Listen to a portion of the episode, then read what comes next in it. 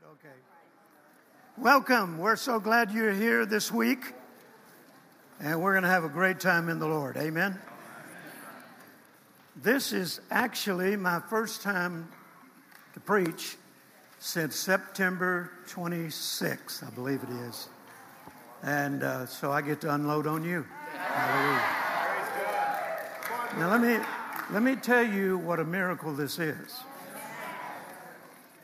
It's a horrible thing to lose everything you've learned from the Lord for 47 years and not remember any of it, not even remember your family. And uh, some of you may not know what I'm talking about or referring to, but uh, back over a year ago, uh, I went for a checkup, a physical, and found out I had some heart issues. And uh, when we did the stress test and all of that, he said, I need to um, do some more tests. And when he took me into the hospital or in his clinic, he said, uh, You need to have surgery. And I'm talking right now. Well, that's not something I was expecting. And uh, so my family was there, and, and I really had a witness in my spirit to go through it and to go on and submit to that. And uh, didn't know I had any heart problems at all. And uh, so when we got to the hospital, they determined that there was two main arteries blocked, 90% wasn't it, Carolyn? 90%? And so they did uh, heart surgery. And uh, I progressed very well. I've been confessing all these years. First time I heard Brother Hagin say it years ago that with long life he satisfies me. Now, let me tell you what a miracle this is, even to recall Scripture today. And, uh, you know, you may not can identify with that, but uh, I lost all memory of everything. I couldn't even say my family's names. The only thing I could remember, and why in the world I could remember this, dear God. they came in there and they gave me tests, you know, uh, in this last surgery uh, to see how my memory was because I had a stroke during the surgery. And I lost the use of my right arm and, and I lost my memory. And he came in and he said, What is the name of the President of the United States? And they said, I don't remember, but they said, I said Barack Obama. But I couldn't remember my wife's name. and I couldn't remember my daughter's name. And he pointed at Terry and said, What's her name? And I said, I don't know. And uh, in a little while, I said, uh, Terry Obama.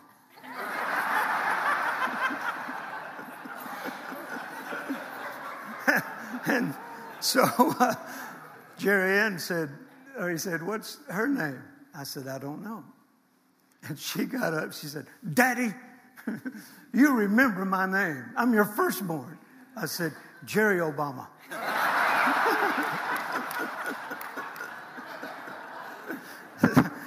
so, why I would remember Obama, I have no idea. I think because the Holy Ghost knew he was on his way out. I'm not sure. But anyway. so, anyway, um, so this, going back to this first surgery, they told me that I had uh, blockage in this artery, this main artery right here in the neck, where the blood flows to the brain and so forth. And it too was 75 to 90% blocked, and that I needed to come back in a year or so and have surgery here. And so that's what I went in for this last time. Now, the heart surgery, I recovered, I mean, quickly. It was supernatural. In fact, when I went back to the doctor, he said, his exact words, Your recovery has been magical. Can you explain this? And so I explained it, praise God. And, uh, but when I went in on September, what was it, 27th? When I went in on September the 27th to have this surgery, and they said it was hereditary and it was a plaque buildup, and that, you know, if you don't take care of it, that it could cause aneurysm and uh, strokes and all kind of things. So uh, I went in for this surgery, and he said, the doctor said, that I would probably be out in a day or day and a half. That normally that's the procedure. So I went in thinking I'd be out in a day and a half and wasn't planning on any kind of uh, problems at all. And so um, when they, I, I, don't remember any of this, but I think it was like three days. And uh, they said I had a stroke during the surgery. And uh, then I lost all memory. And uh, of course, I didn't know anybody. I couldn't remember things. And, and that was the worst part was when somebody would come in that I knew I knew and I couldn't think of their name, you know, or I would, they would give me tests and they put in front of me pictures of a glove or a tree, uh, a, a, a, flower or something. I could not think of the name. You know, I couldn't recall. And uh, Carolyn and uh, the family was so precious, and uh, Carolyn was taking care of me, and and I'd get so frustrated because I couldn't remember things, you know, and I'd I'd want something like my lips would get real dry, and I'd want something, but I couldn't think of what to call it, you know, and that's horrible, you know, and uh, so I would point, and and it was behind me on a table, and it was and I couldn't turn around, you know, because I'm, I'm I can't use this arm at all, and I'm in this bed and I'm all bandaged up, and and uh, I'd try to point and I'd try to talk, and she'd say, "Water? No." I'd shake my head, no, and and it was frustrating trying to communicate, you know, and so. Um, anyway, eventually, Brother Copeland came to the hospital and and he, I, I remember him being there, but I don't remember anything he said. I do remember uh, wanting him to leave because I needed to go to the bathroom.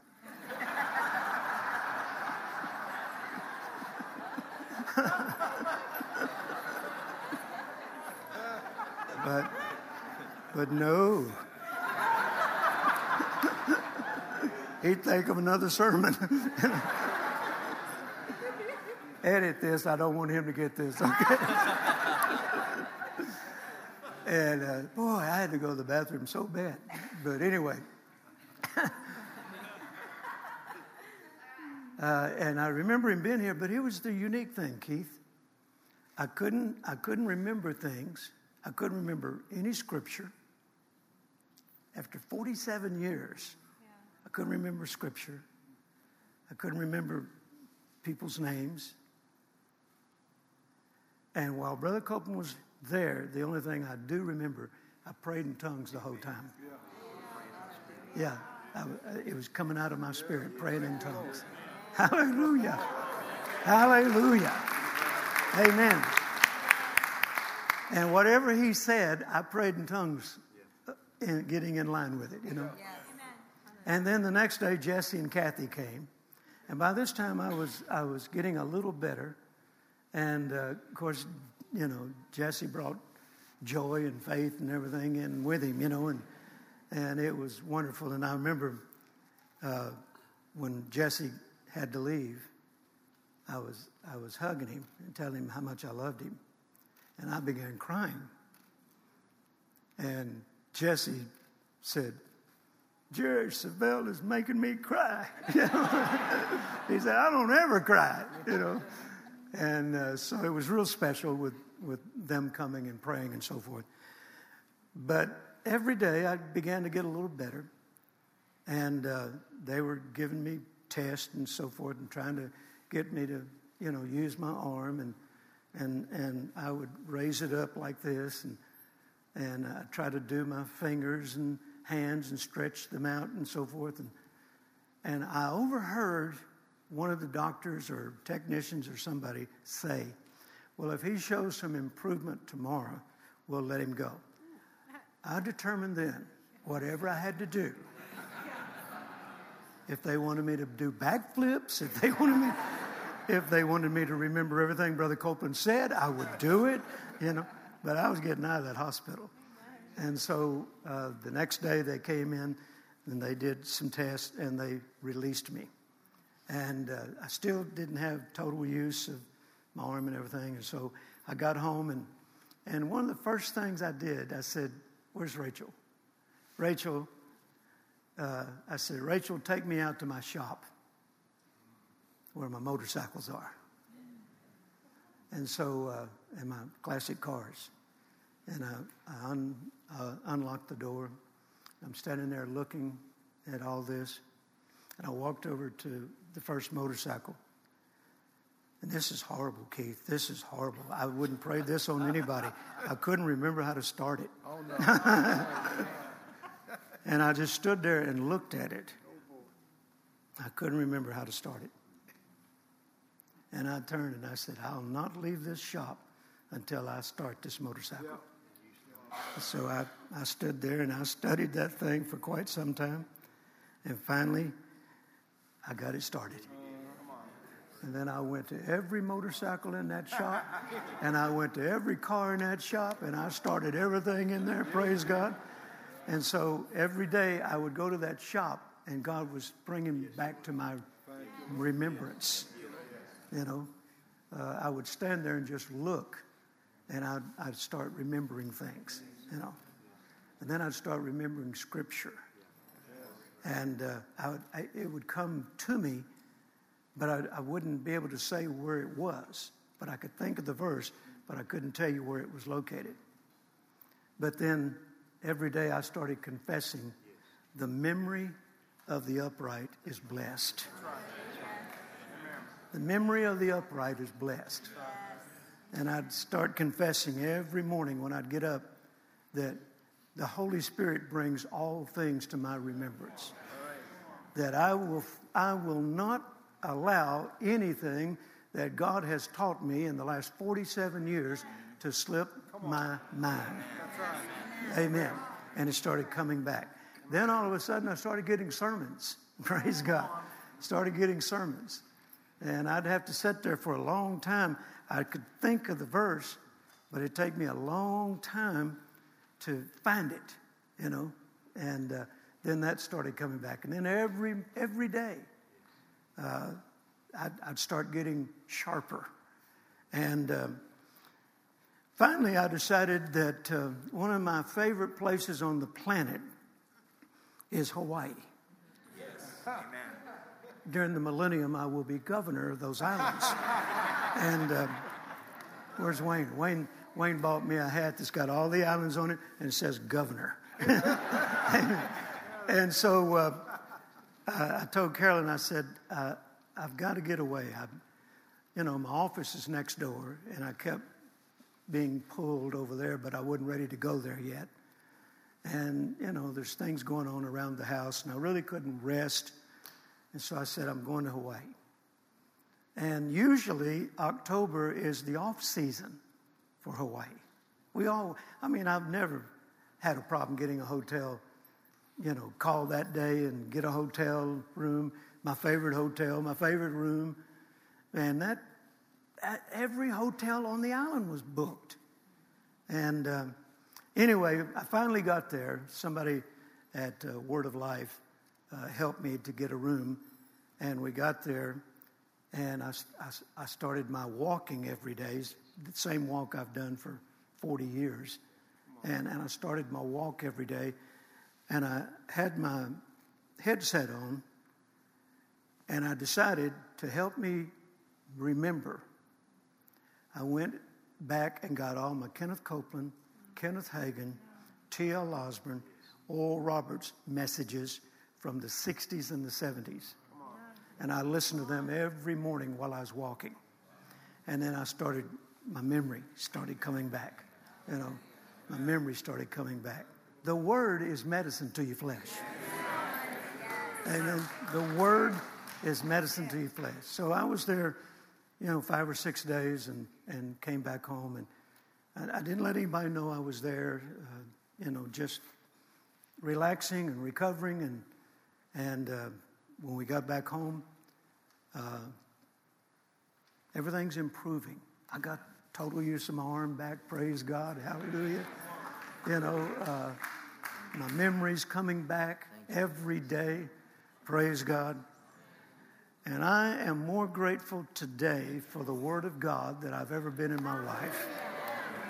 Amen. I've loved, I've loved, I have loved this book almost 48 years now. And it has never been more precious to me than it is right now. Praise God. Amen. Amen. So that's in a nutshell what's been going on in the last couple of months. And this is my first time to preach, and I'm ready to go. Hallelujah. Amen. Praise God. All right. So, uh, expressing to you the, the events that have taken place uh, in the last couple of months. Let's open our Bibles to Romans 15. Romans 15.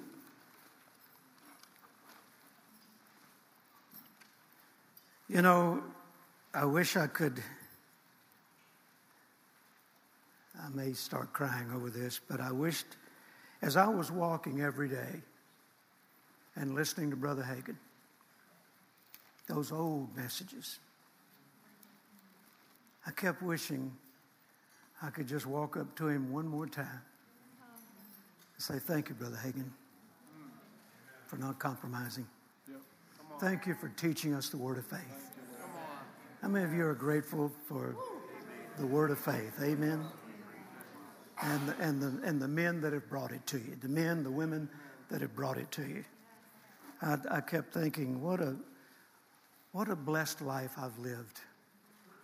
Of, you know, of knowing these men, preaching with these men, calling, calling them friend. What a, what an honor, what a blessed life I've enjoyed, praise God.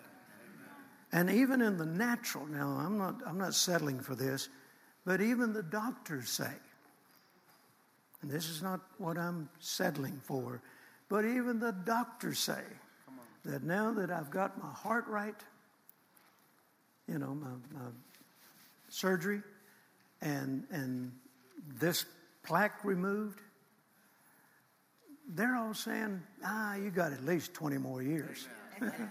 so that would make me, I'll, I'll be uh, 70 in December next month. So that would make me 90 according to the doctors. But like Brother Hagin used to say, if I'm not satisfied, I'm just going to keep going. Praise God. Come on. Amen. Hallelujah. So let's look at Romans chapter 15 and verse 13. Now, the God of hope, well, we can camp out right there. The God of hope. Everybody say that with me. The God of hope. Say, that's the God I serve. God I serve. Now, the God of hope fill you with all joy and peace in believing, that ye may abound in hope through the power of the Holy Ghost. The God of hope.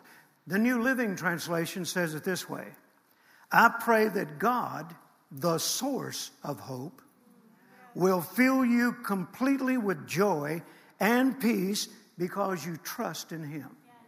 Today, I can testify that I am completely filled with joy and peace because I trust in Him. Hallelujah.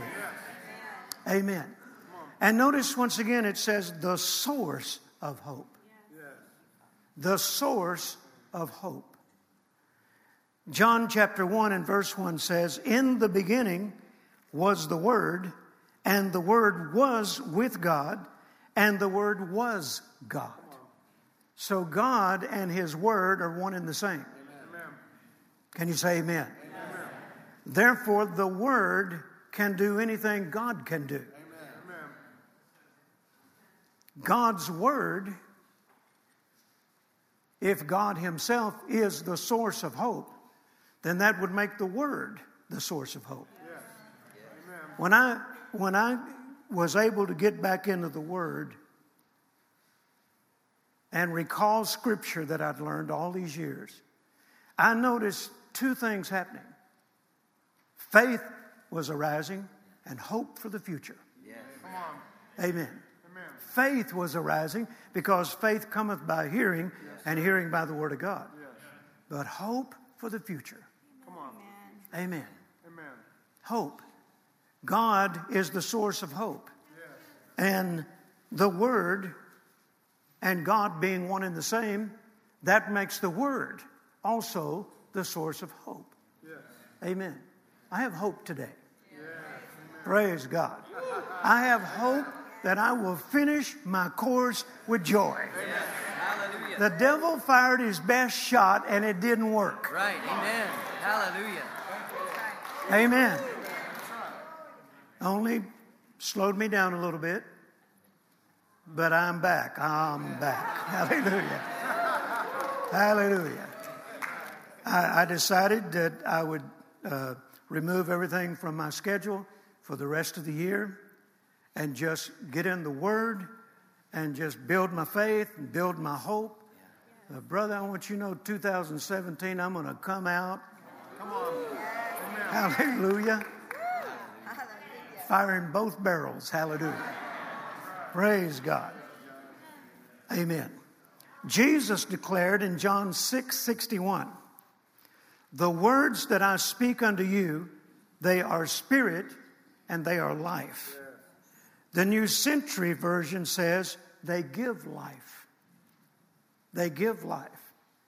Why would anyone go any other way than the Word? if the Word gives life. Amen. I mean, even the doctor said, you know, uh, uh, when he used the words, your recovery has been magical. Can you explain this? I said, Yes, sir, I can. I, I, I appreciate what you did, and I appreciate your expertise, and I appreciate, you know, your education in, in, in medicine, but I wasn't looking to you. Come on, that's right. I was looking to God. That's right. Amen. God is the source of hope. My hope of recovering is in Him. Hallelujah. Yeah.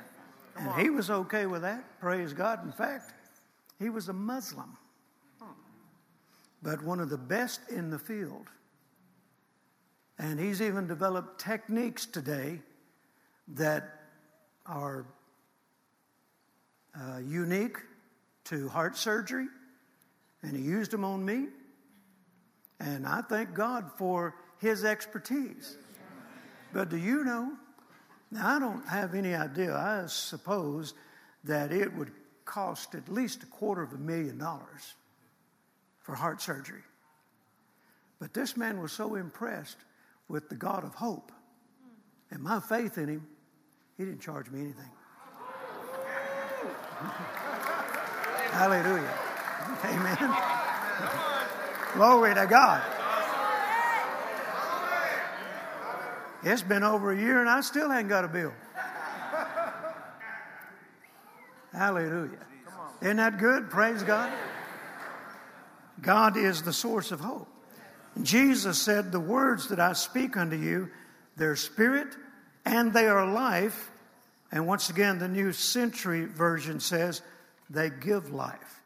I confess every day that God and His Word is giving me life.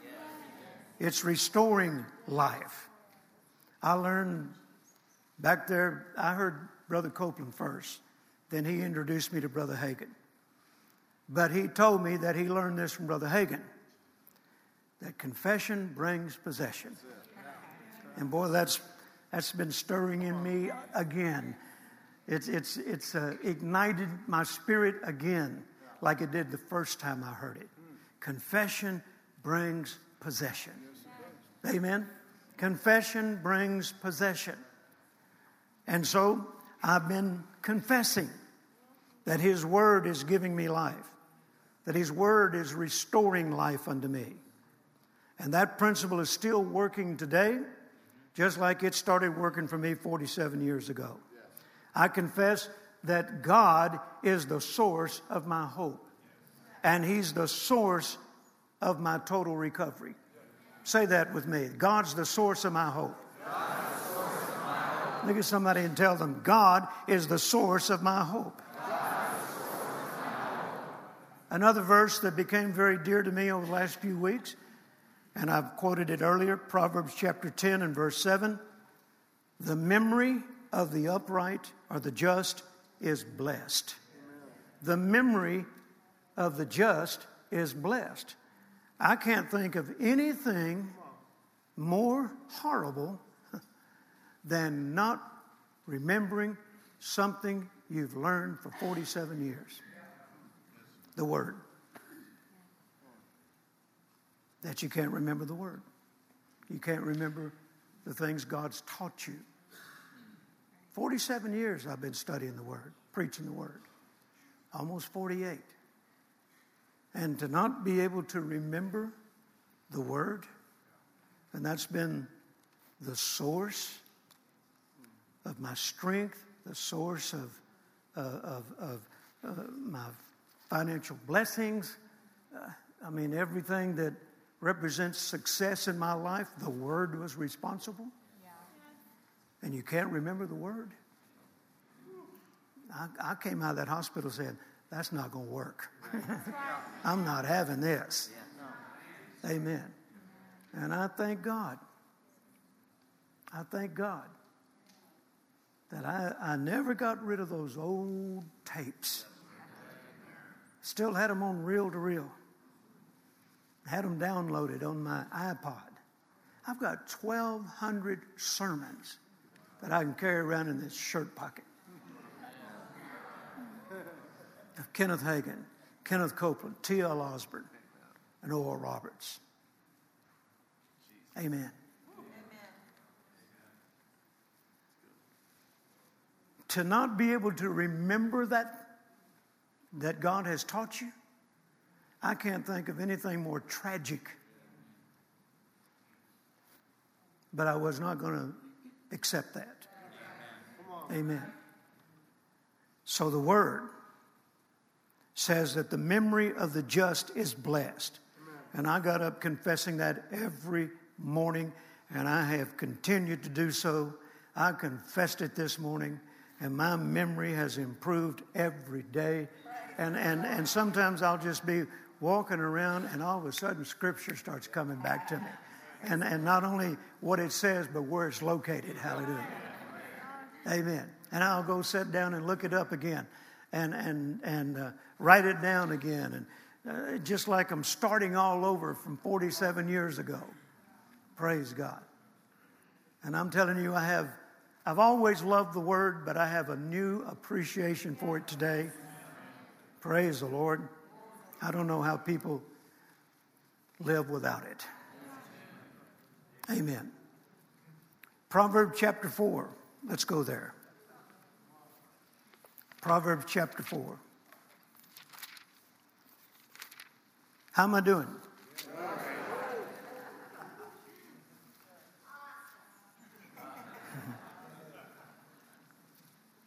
Proverb chapter 4, verse 20 My son, attend to my words, incline thine ear unto my sayings, let them not depart from thine eyes, keep them in the midst of thine heart, for they are life. They are life.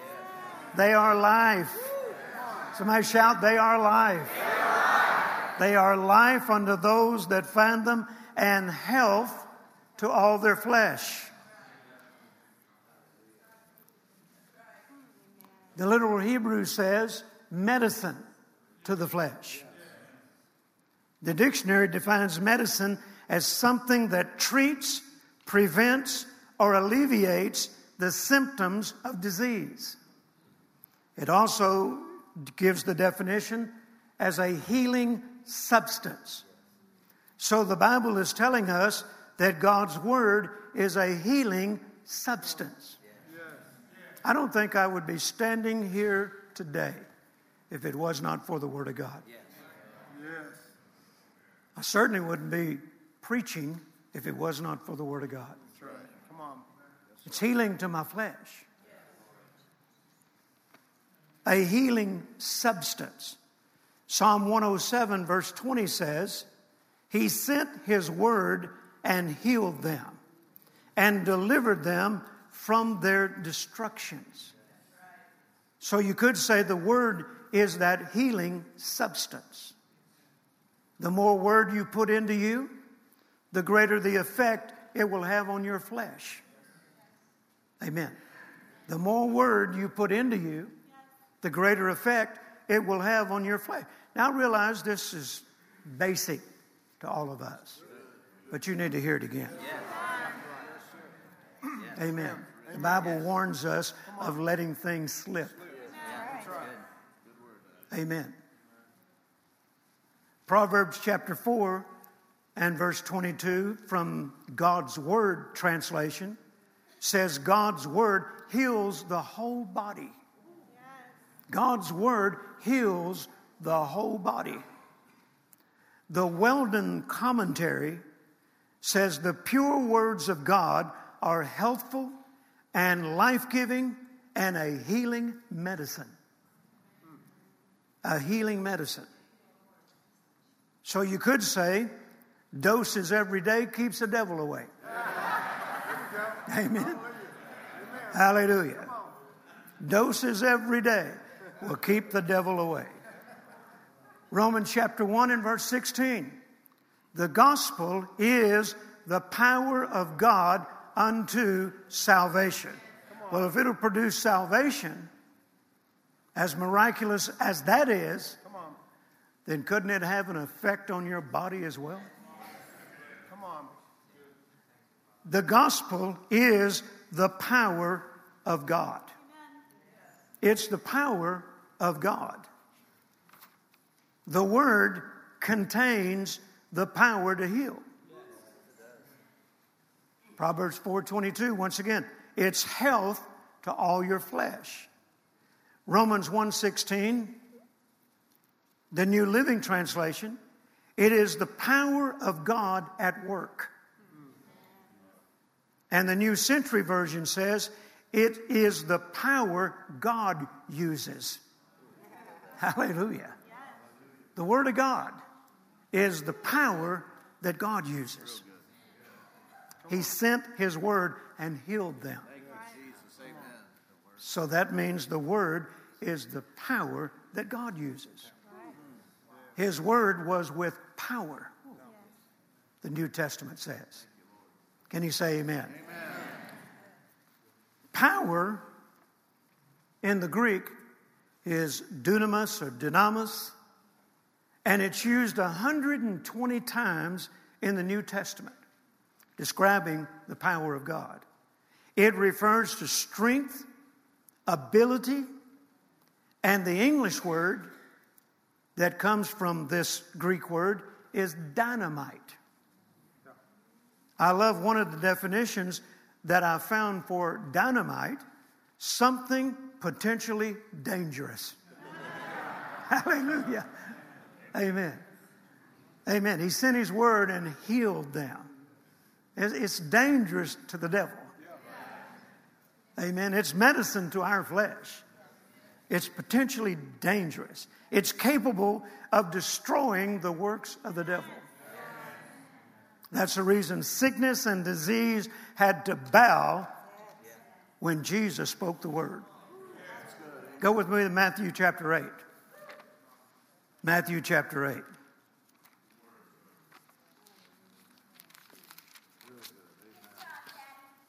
Thank you.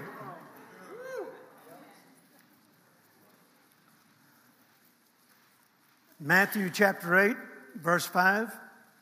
The first time I ever preached with Kenneth Copeland, Jacksonville, Florida, 1972. And he started having me do all the morning services.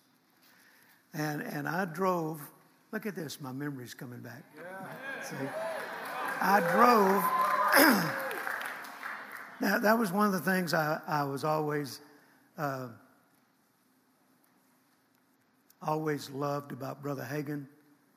He, he could remember sermons that he preached in 1949 and where they were and everything. And, and I determined to be like that. And that was one, one of the things that people would say to me all the time was, how can you remember all that? Every sermon, you know. And uh, so I, I was driving Brother Copeland's car, carrying all the sound system down to Jacksonville Beach, Florida, all the tapes and all that, you know, 1972. And on the way down there, the Spirit of God spoke to me and said, Are you ready? I said, For what? He said, Be ready. And he didn't explain to me. So I just assumed that it had to do with something with the word, you know, and preaching. Now, back then, in all of Brother Copeland's meetings, after each service, I went to the streets and I witnessed and I won hundreds of people to the Lord and brought them back into the meetings for the next service. So I assumed that it had something to do with the soul winning things that I was doing back then. And so when I got to the hotel in Jacksonville, uh, I went over to the auditorium, the Beaches Auditorium. I remember that. and uh, I set up the sound system, got everything ready. We're going to start in the morning, first service. And uh, so I went back to my room, and the Lord said, Are you ready? I said, For what? He said, Be ready. So I got in my Bible and I'm looking over notes that I'd taken from Brother Hagin's messages and Brother Copeland's messages. And I, I uh, outlined all those tapes I listened to. And I'm looking at all these messages. And I came up on a message that Brother uh, Copeland preached that was my favorite message. And uh, I was looking at the notes, and it was from Matthew chapter 5. And the Lord said, Are you ready to preach this? I said, Well, Lord, uh, I don't, I don't preach in these meetings. I, I witness. he said, But are you ready to preach? I said, I am. Now, I'd go out and do some other meetings, you know, but Brother Copeland's meetings, he did all the services. And back then, we would go not for a couple of days, we'd go sometimes three weeks. And he preached three services a day, you know. And so uh, he said, Are you ready? So the next morning I got up. My normal job was to go get Brother Copeland, put him in the car, and take him to the meeting and not say a word. He learned that from Oral Roberts. And uh, we didn't talk. If he did, if there was any talking, he started it. And he told me when I went to work with him, if you go to talking at the wrong time, it could cost you your job. So I kept quiet because I like my job. And uh, so when we got in the car, I'd just I'd knock on his door and I'd say, "You ready, sir?" I'm ready. Get in the car, and that's the last thing he'd hear me say unless he started talking. And I might add, it's still that way today. And uh, so he calls me and he said, Are you ready? I said, I'll be there shortly. He said, No, that's not what I mean. Are you ready? I said, Yes, sir, I'm on my way out the door right now. No, are you ready? I said, I thought the right answer was, Yes, I'm ready. So I just said, Yes, I'm ready. He said, All right, you're preaching this morning. I said, I am. He said, Yes. And uh, he said, uh, Come and get me. I said, Well, why do I need to get you? if I'm preaching this morning. He said, I want to introduce you. I said, I don't need an introduction. I thought, I won't remember my name if Kenneth Copeland's sitting right there next to me, you know. And I don't know anything but what I've learned from him, you know, and Brother Hagin, and Brother Roberts. And uh, so he said, Come get me. So I took him over to the meeting, and he had me to sit on the platform rather than out in the audience. And uh, he said, uh, Most of you have seen Jerry running around here helping me and all this in previous meetings. And he said, uh, Today, we're going to launch Jerry's ministry. And he's going to be preaching all the morning services. He said, So, welcome, Brother Jerry. And Brother Copeland sat right next to the podium, crossed his leg, and put them piercing eyes right on me. I walked up there and I said, Are, you leaving? He said, No. I said, Well, we don't need you right now. He said, I'm going to listen to you preach. I couldn't remember my name, much less my sermon. You know, knowing those eyes are really focused on me, fastened on me. And this is the message I preached from Matthew chapter 5. And I, this was my favorite message of Brother Copeland's the greatest faith. The greatest faith. Amen. And I preached it, and when I got through, Kenneth Copeland got up and said, Boy, why didn't you tell me that a long time ago? I said, What? He said, I learned something today that I didn't know. I thought, Look out, here we come. Praise God. Hallelujah. So, this was the first sermon I ever preached with Kenneth Copeland was from Matthew chapter 5. So let's read it right here.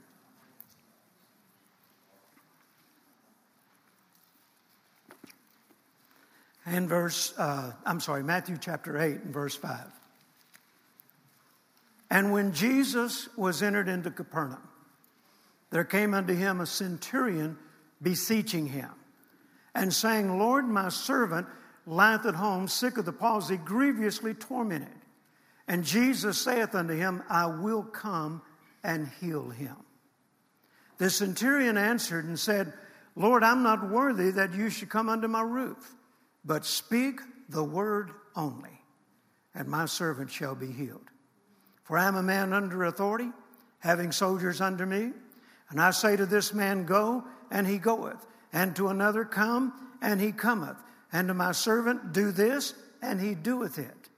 When Jesus heard it, he marveled and said to them that followed, Verily I say unto you, I have not found so great faith, no, not in Israel.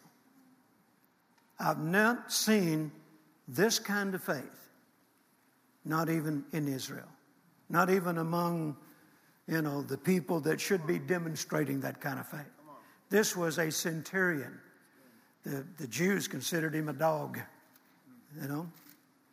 The centurion he said, Speak the word only, and my servant shall be healed. I don't need for you to come to my house. I don't need to see you lay hands on him. You speak the word only, and that'll do it. He recognized authority, he recognized power, he recognized words that carried power and authority. He said to Jesus, I recognize authority. I'm paraphrasing. I, I recognize authority when I see it because I too have authority. I tell a man to do this, and he does it just by my words. I tell a man, come, and he comes just because of what I just said. Amen. I recognize authority and I recognize authoritative words and you carry authority, and your words carry authority. So you don't have to come to my house. Speak the word only, and my servant shall be healed. Amen.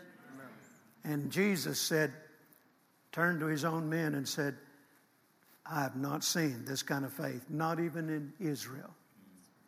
So the greatest faith is confidence in the word and its authority alone, needing no other evidence. Amen. Needing no other evidence outside of the word of God.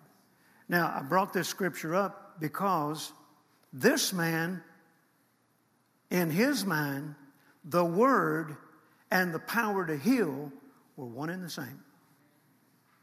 Amen. The word of God and the power to heal were one and the same.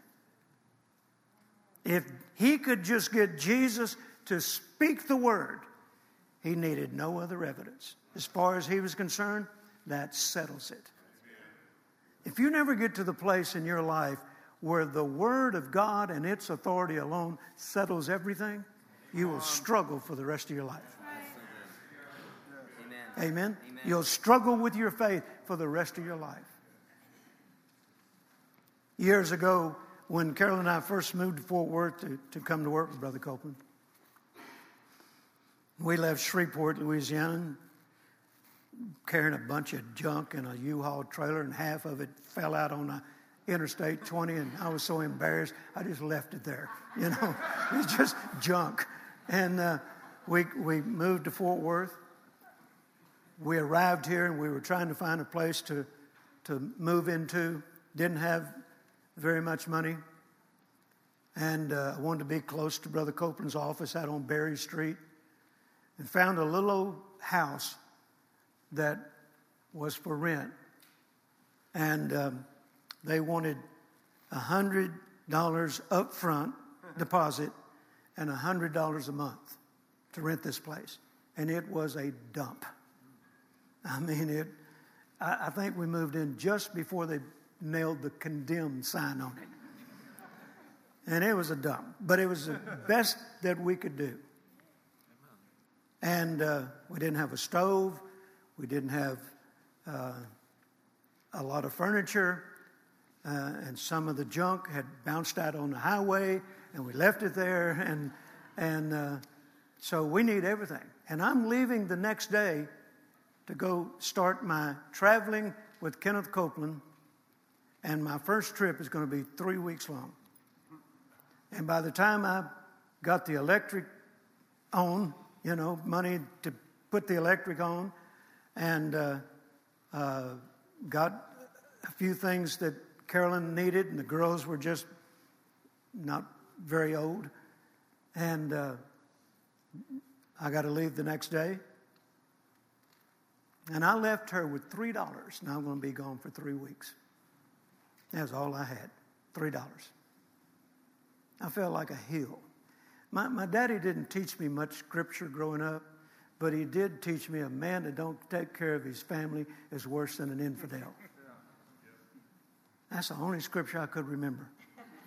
And I never liked being an infidel, you know, whatever that is. But anyway, it just didn't sound good. You little infidel.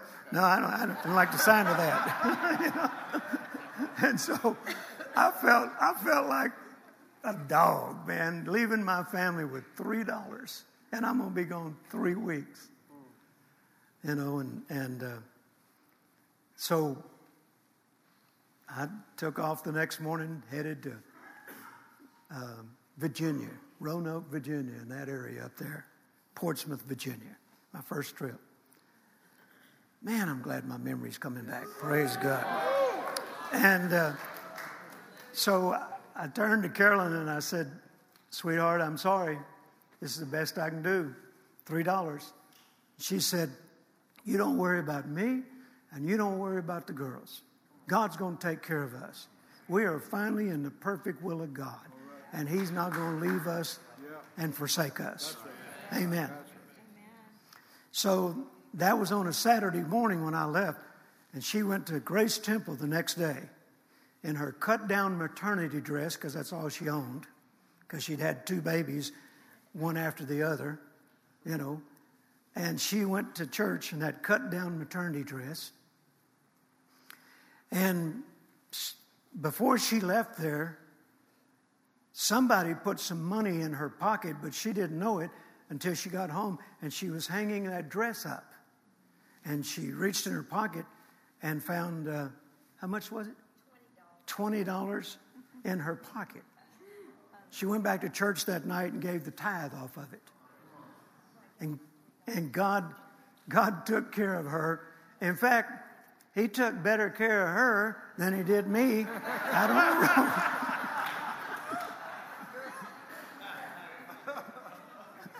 The first, the, the, the first two weeks we were gone, we were in this little hotel that the, the walls were so thin you could hear people three rooms down talking.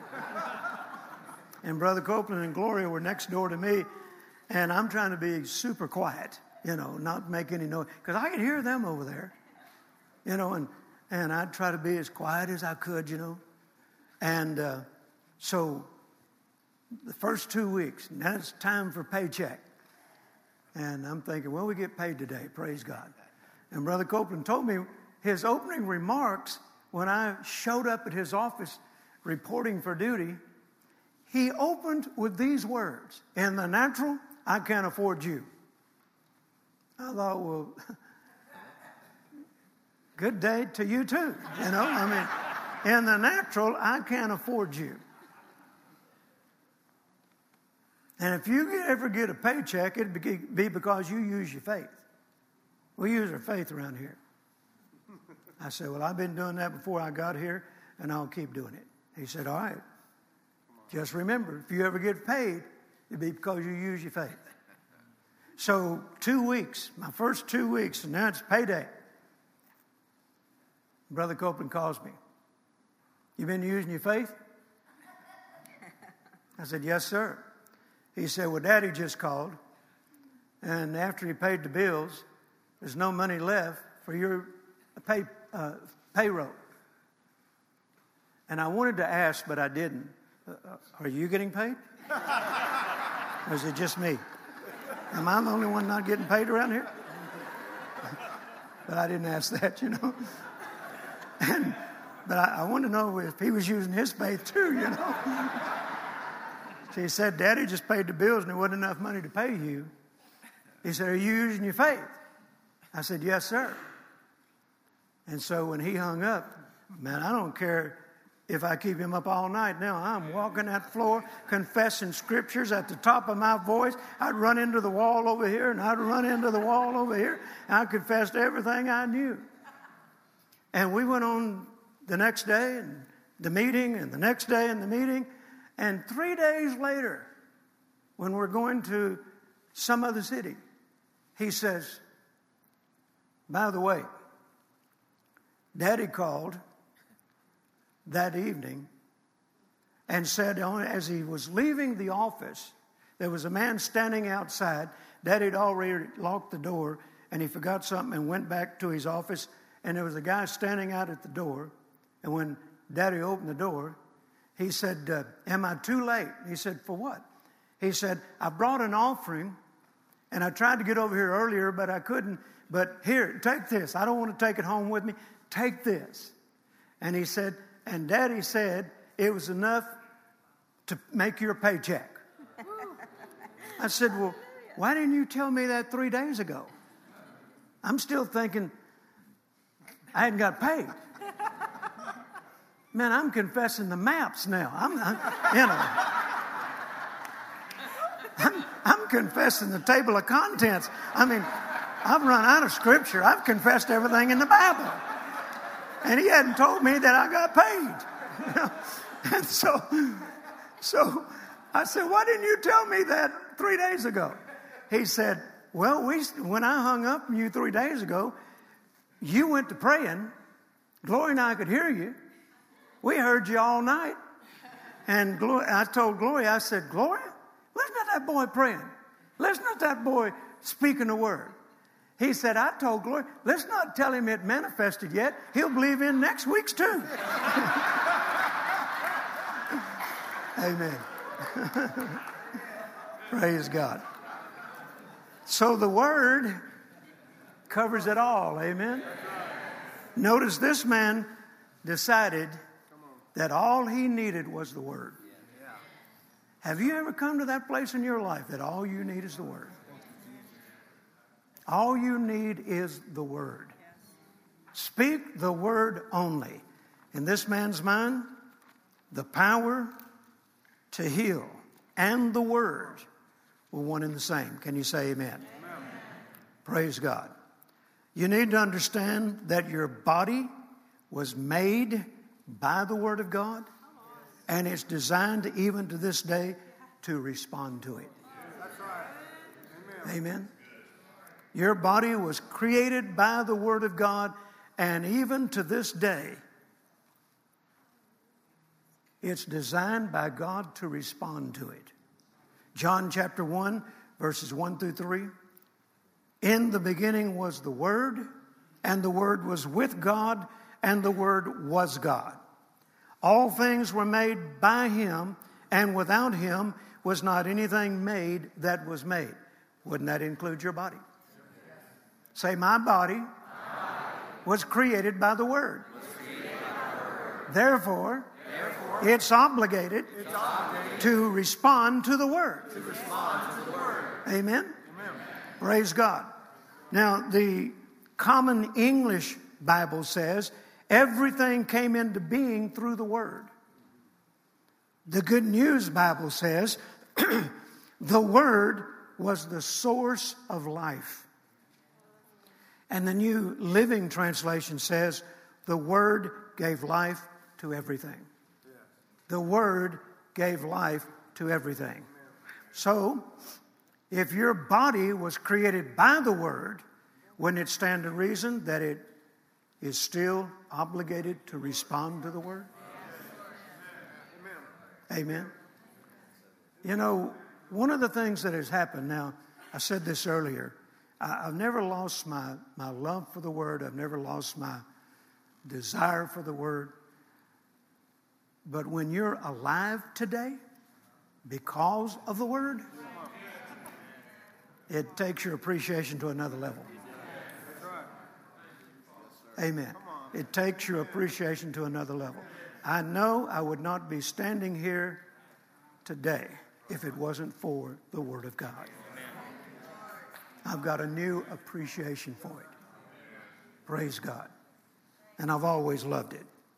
But I love it more today than I've ever loved it before. Now, listen to this scripture. Or I've quoted it earlier. The word is medicine to your flesh. The word is medicine to your flesh. If the doctor prescribes a certain medicine for you, then if you follow the instructions, your body should respond. That's right. Amen. Is that correct? Yes, if you if you have been given a medicine and you are told to take it twice a day for the next three weeks, then that should produce results. Yes, sir. But if you go back three weeks later and he asks you if you took the medicine, no, then whose fault is it that your body didn't respond? Or you you got tired of taking it. Come on. Come on. You know, they put me on blood thinner. I don't like it. Because every time I bump my hand or something, I get bruised up and, and I don't even know when I did it because of that blood thinner. Now, I plan to get off next appointment. you know? But, you know, I'm using that as an illustration. He tells me to take the blood thinner because it does certain things. But if I ignore it, and I don't do it, and I certainly don't have a revelation of the Word, then whose fault is it that the healing process is not taking place? His Word is medicine to your flesh. Say it with me. His Word, is medicine, to my flesh. I got up this morning. No, you didn't have to say that part. And I, I looked over there on the, the uh, vanity in the bathroom and I saw that blood thinner. And sometimes I just don't want to do it. And sometimes I, I think I'll do it later.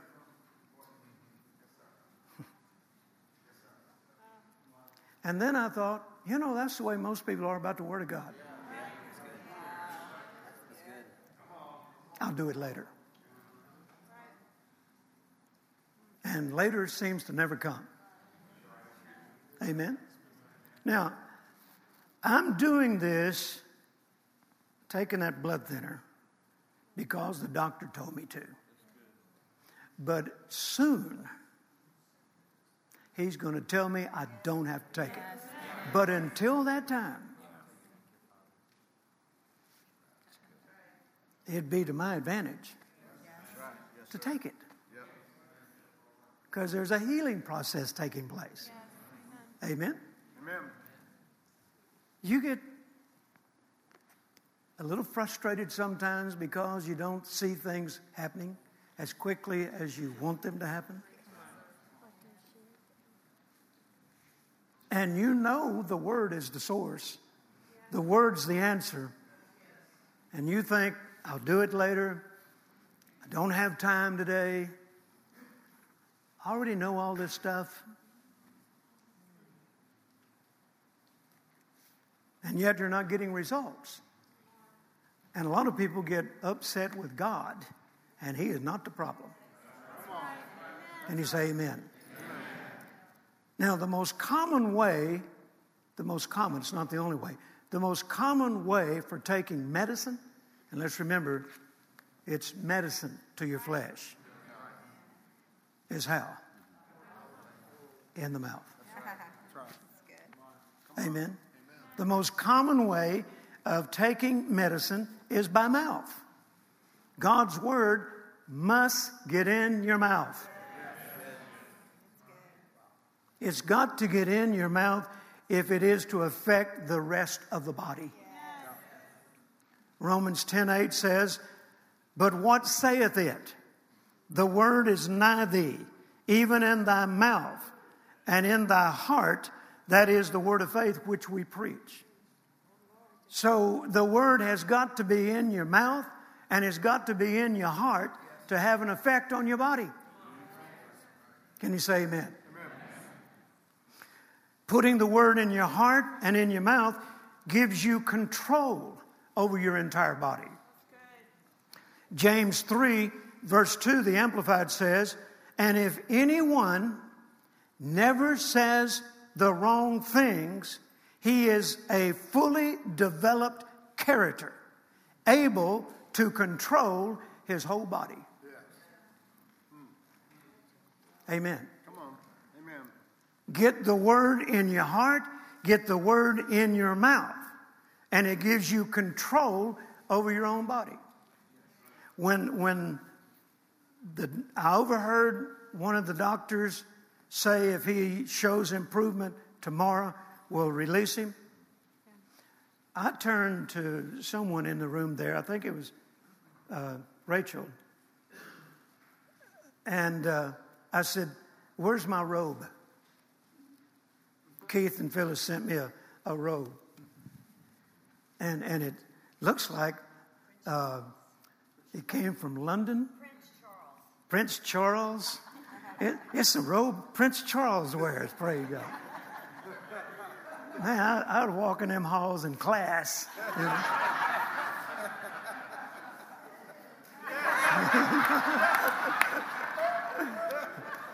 I said, "Get me my robe," and and they brought me my robe. I think it was Rachel. She put the robe on. I got my robe on, and I, I can't use this arm. That thing's just dangling there, you know, and and I'd have to pick it up like this. And I got that robe on because I'm not wearing that stupid thing that you, you bottom shows. Me walking down the aisle, mooning everybody, you know. I mean, I'm, I'm, I'm, not going to do that. you know?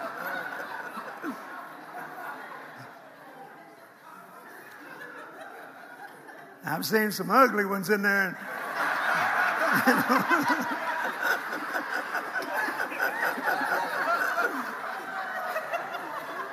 and all these all these nurses love me. I don't want them to be against me now, you know. So I got that fancy robe on that Keith and Phyllis sent me. And, and I said, All right, I'm going to go walk. I'm walking. And I can't walk real good. And I don't have any use of this arm. And I grabbed that arm, put it up here like this, and started walking slowly, you know, and, and speaking the word, you know. And I made a whole lap around that place. And she thought I was ready to go back in the room. I said, No, I'm going to do it again. And I kept making laps around that place. It was medicine to my flesh. Speaking the word and acting on it. Faith without works is dead. Faith with, without corresponding actions is void of power. Amen. And I'm acting. So what am I doing? I am taking control of my body by speaking the word of God. When I went out in that shop, I was taking control over my mind and not letting my failure to remember how to start a motorcycle control me. I wasn't going to leave that shop until I figured it out. And that's, I mean, that's a simple thing when you've been riding motorcycles since you're 14 years old. You don't forget how to start one. But I had no recollection of how to start that motorcycle. But I was determined that I wasn't leaving that building till I figured it out. And boy, in a little while, there was roar going on in that building. But I started every one of them. Hallelujah. Amen. So what am I doing? I'm taking control over my body with the Word of God, Amen. speaking the right things. The Bible says you take control over your body. The word control means the power to direct.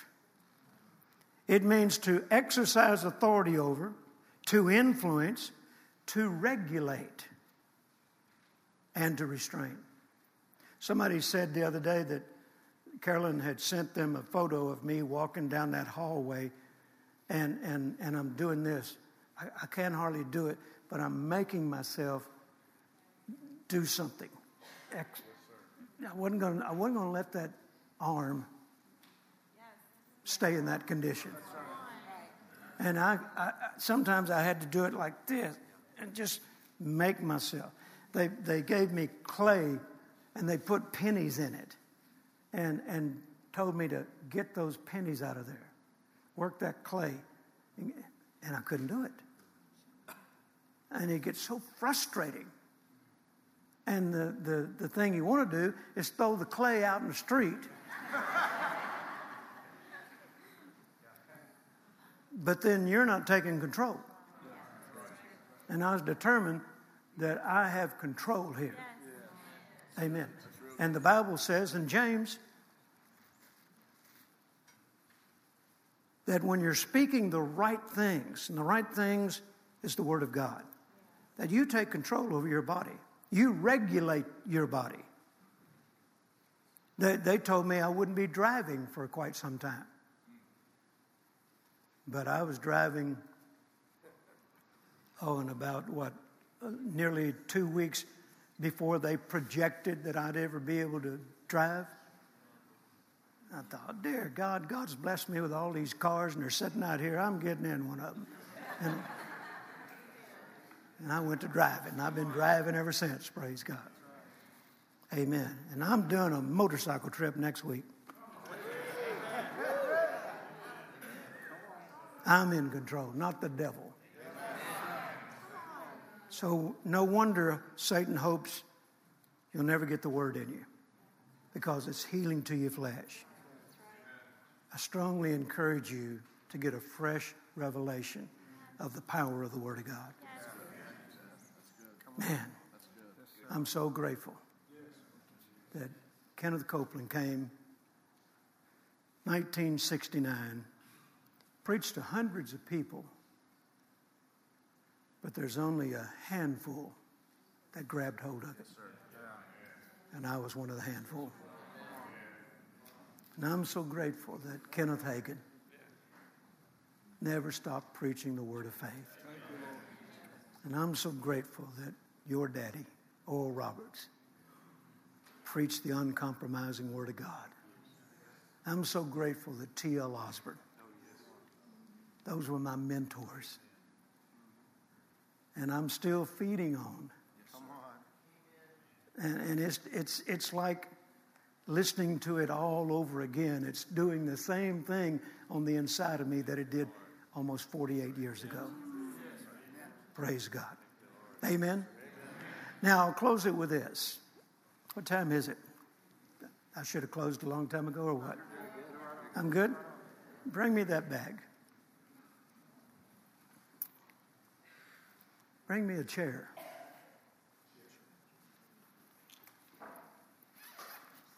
I hope you don't mind me doing this, Richard.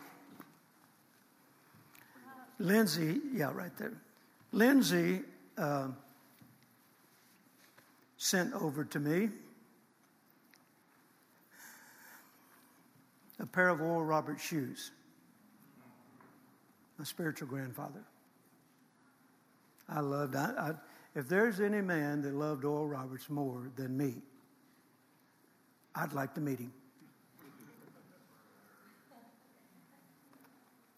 And she sent over a pair of Oral Roberts shoes.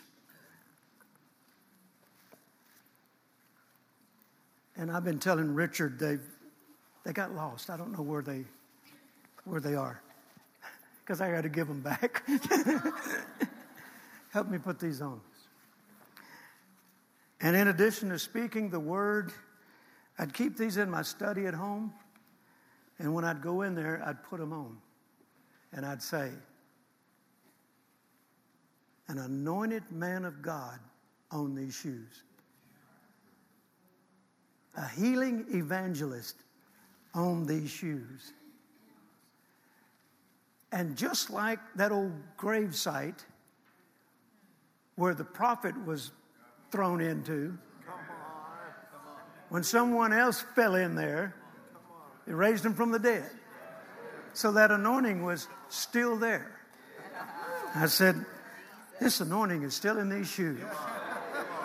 Hallelujah. Praise God.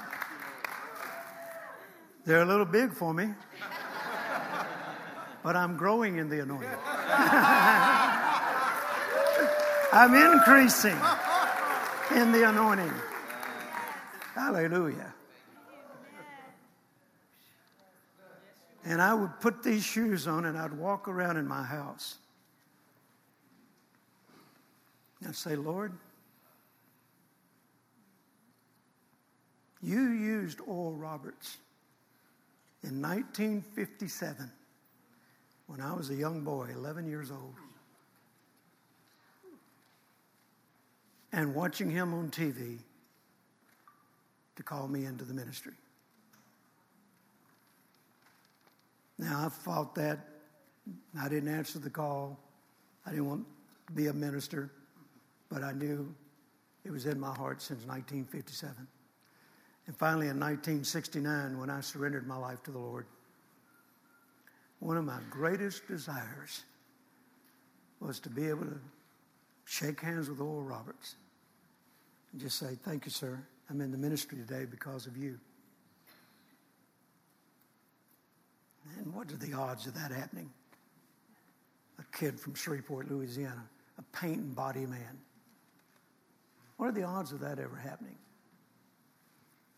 Probably thousands of young boys got called into the ministry watching Oral Roberts. Never had the opportunity to shake hands with him. What are the odds of that taking place? But I just held on to that as a dream of one day happening. And it happened. And I got called to his office. He saw me preaching. He and Evelyn saw me preaching his message called The Fourth Man in a Kenneth Copeland crusade in Charlotte, North Carolina. And I wasn't even supposed to speak that night. Brother Copeland was going to close out the meeting. He said, Jerry, get up here. God wants you to close the meeting out. I didn't have a clue what I was going to preach. I, I was done. I finished my last sermon that afternoon. And I walked up to the platform, and Brother Copeland said, Bring me a chair. well, now I don't respond quite the same way as I did the first time. He sat right there and watched me, you know.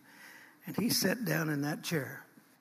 And when I walked by him, he said, God's given you a message, and you give it to us.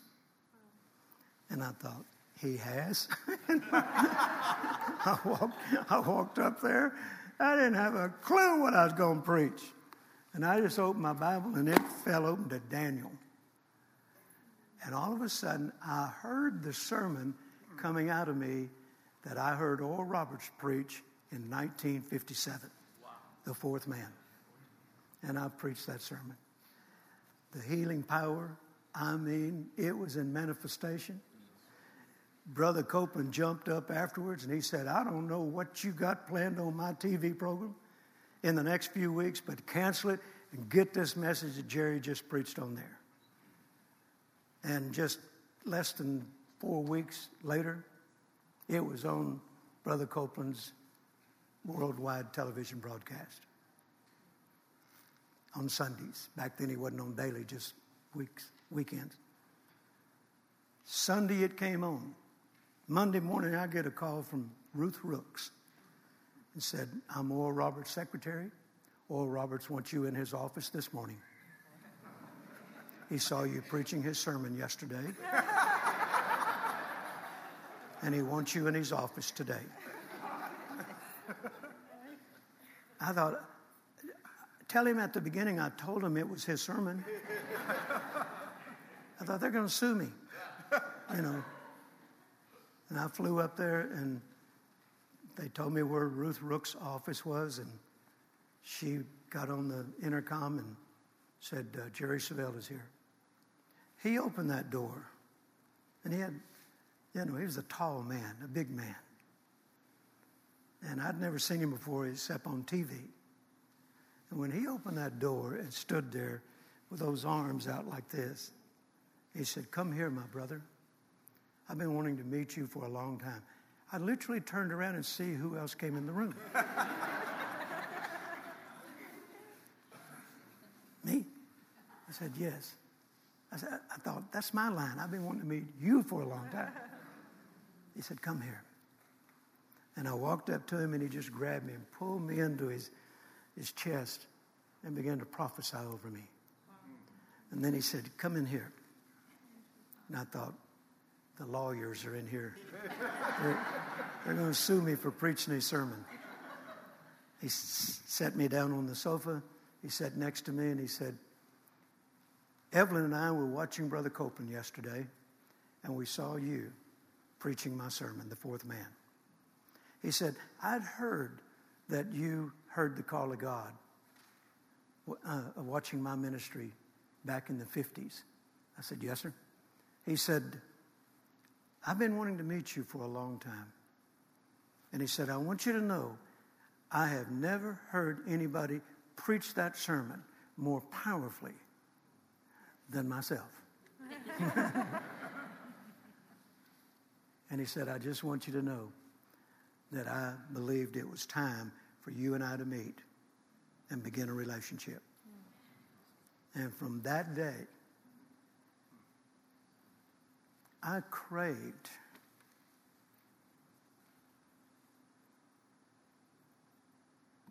a portion of the anointing that was on that man.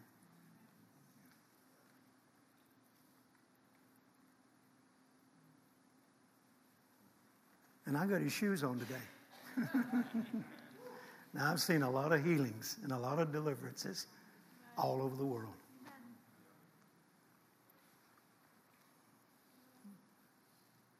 But I believe I have stepped into, and the reason God preserved my life was to step into a fresher yes. anointing. Amen.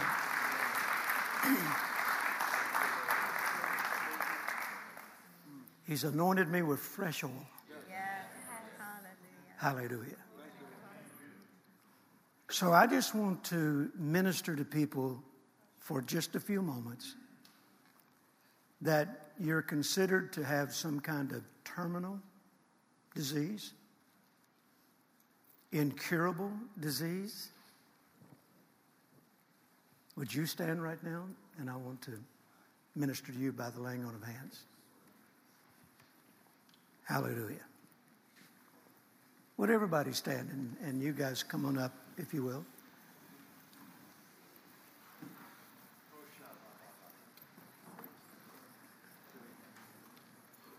Thank you, Father. Thank you, Father. Thank you, Father. We bless you, Jesus. We bless you, Jesus.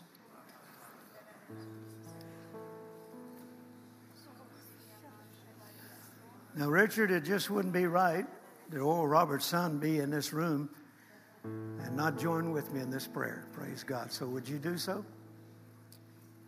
Thank you, Father. Thank you, Father. I, I will give you your daddy's shoes back one day. you keep them. Hallelujah. Would you stretch your hands out toward all these folks? Let's believe God. I, I want a miracle in Jay's body. Jay's one of my alumni. I don't want him suffering anymore. He got too much to do for God. Thank you, Father. Jim. Praise God. Father, we lay hands on our brothers and sisters in the Lord. And Father, we thank you for the anointing that destroys the yoke of bondage.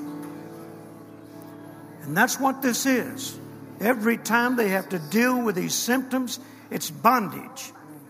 And your anointing destroys the yoke of bondage and we speak divine health, recovery in the name of Jesus into Jay's body. Hallelujah. Thank you, Father. Thank you, Father. Thank you, Father. Lord, we lay hands on Jim and we continue to stay in faith regarding his health, his recovery. Father, this is a, a, a man that has been faithful to this ministry, been faithful to the Lord, you honor faith. And I thank you, Father, that every symptom must bow to the power and the authority in the name of Jesus. And we thank you for it. Praise you, Father. Praise you, Father. Praise you, Father. Pray over her, Richard Take authority over this satanic attack of the devil. You foul thing, you take your hands off of her. Yes. In the name Loose of Jesus. And set her free. In the name of Jesus. And may she live declare the works of the Lord. Yes, Father. In Jesus' name. Thank you, Lord. Thank you, Lord. Thank you, Lord. Betty has been a vital part of this ministry for many, many years. A partner. And Lord, it's not right that she suffer, that she be in pain. In the name of Jesus, by his stripes, Betty Sherrick is healed. She'd been healed for 2,000 years in the name of Jesus. Now, body, you respond to the word of the living God. And we thank you for it.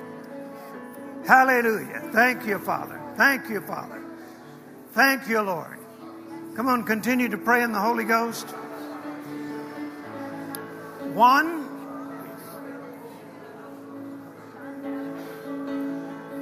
Whom the Son sets free is free indeed.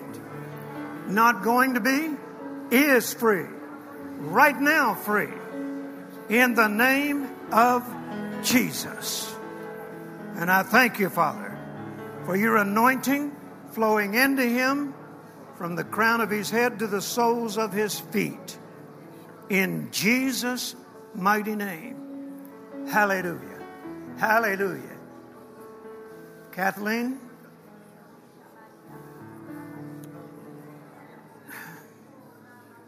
You are the healed. You are the redeemed. And the Bible clearly states that we should be saying so.